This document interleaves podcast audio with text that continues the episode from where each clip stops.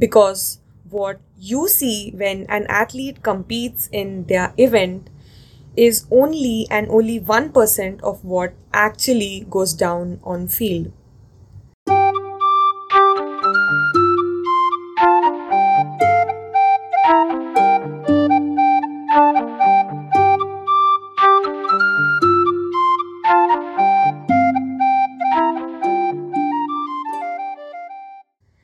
Really love how the intro goes. You know, all these little sounds here and there, these nice, cute, tiny little sounds.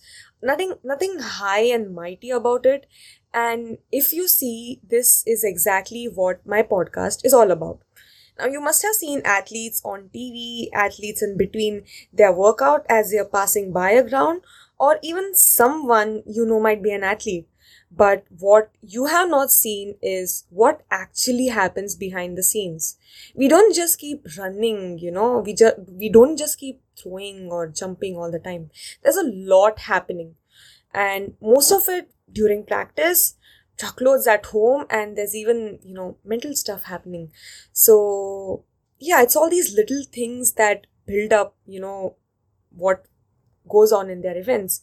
So, so before I actually delve deeper into this, since it is a new show, let me introduce myself. I am your host, Rosalind, and I will be the one taking you on this unique journey. Uh, yes, I do have tons of experience in track and field, being an athlete myself for the past um, 16 years now. yeah, even even I don't know how did I stick to something for so long. I mean, I couldn't even stick to my first internship for one month.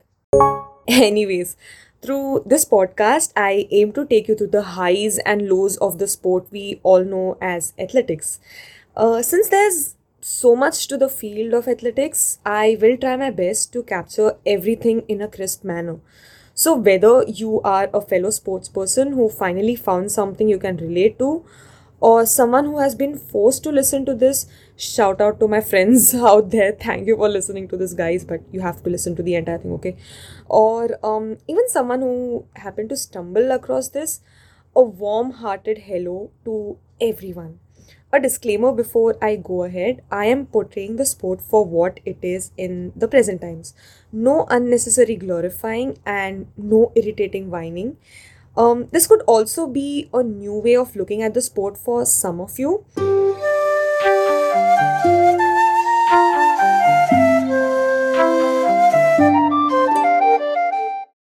And and with that, I think it would only be fair that I run through some basics about athletics in this episode. This would be a good start actually, since it would give us some sort of base to build upon, you know, and would also clear major misconceptions about the sport. Just like, you know, just like its other name, it's known by track and field. The events really are divided into track events and field events, and I'm gonna be taking you through this. I'm really sorry because this is gonna get very technical, but I think this is gonna be like a very interesting thing to know too. So keep your ears open.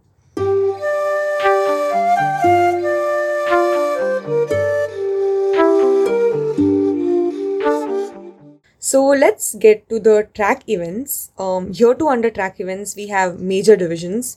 Um, first, you have the sprints, which include the shorter distances like the 100 meters, 200, and 400 meters. Then you have the middle distance, which includes the 800 meters and the 1500 meters. Long distance has uh, 5 and 10 kilometers with the 3 kilometers steeplechase too. Guys, do look up what is what is steeplechase. It's quite interesting actually. Okay, getting back to the track events, you have the hurdle events too, like you know, 100 meter hurdles for women, and then you have the 110 meters hurdles for men, and then you have the relays. relays are quite fun events. You also know that. I mean, I love relays, but the pressure, oh, you don't want to mess up for your team. Yeah.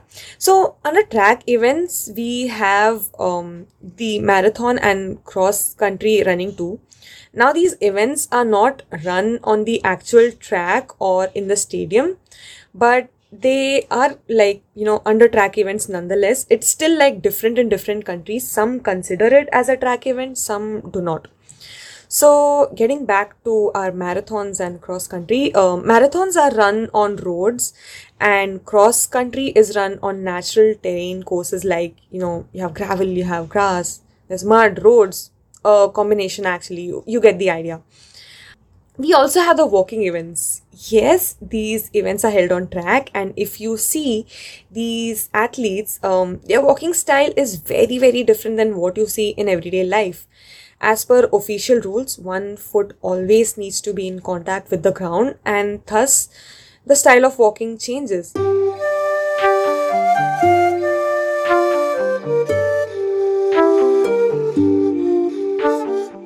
And moving on, we have the field events, and just like its name, these events are held not on track but on the field. Again, field events are divided into jumps, um, and under jumps, you have the long jump, triple jump, there's high jump, and then the pole vault.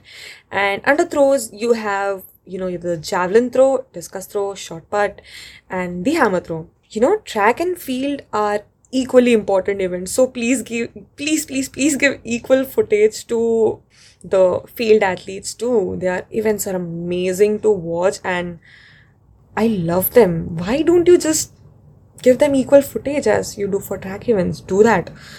Okay. Uh, then we also had the combined track and field events. Uh, this is quite an interesting one actually. You have the heptathlon and the decathlon. Now, heptathlon is an event, you know, made up of uh, seven events under it and it's for women. And decathlon you have the you have you have 10 events and you know it's for men.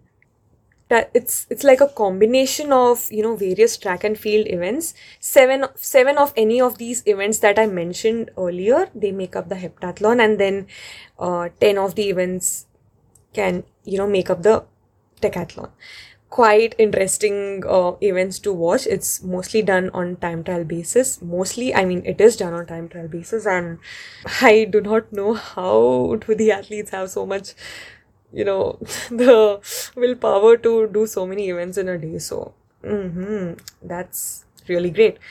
So we also have um, indoor competitions. Yes, there are indoor competitions, and events like the 60 meters and the pentathlon get added. Pentathlon five events and 60 meters you start and whoosh it's like all done in one go. So interesting to watch indoor competitions. I wish i could like see one live in person.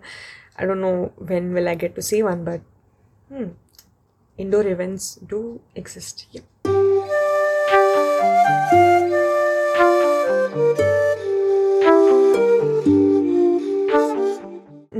an athlete normally sticks to one kind of event depending on the type of distance and techniques the event allows. So basically, an athlete cannot and will not be good at each and every single one of these events that I just mentioned. Like that athlete will be specializing in a certain kind of event. So, if maybe an athlete specializes in the 100 meters run, they can also be good in the 200, 200 meters and 400 meters. However, the stamina required for these events is comparatively lesser than of course marathons and the longer races the long distance races.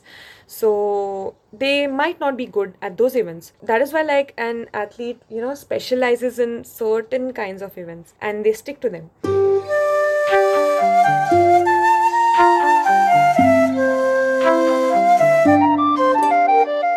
Anyways, here's this little activity that I want you guys to do. It's not a lot of work, so y'all can relax. But what is that one thing that you are really passionate about? Think about how it started. Why do you love it and why do you continue doing it anyways this is all that there is to knowing about a sport at least the technical stuff the events you know I just brushed through them, nothing into um, the tiny details. Now I can assure it won't get this technical going into the next episodes. In fact, there's tons of relatable content and stories coming in, hoping that you're gonna like the next few episodes too.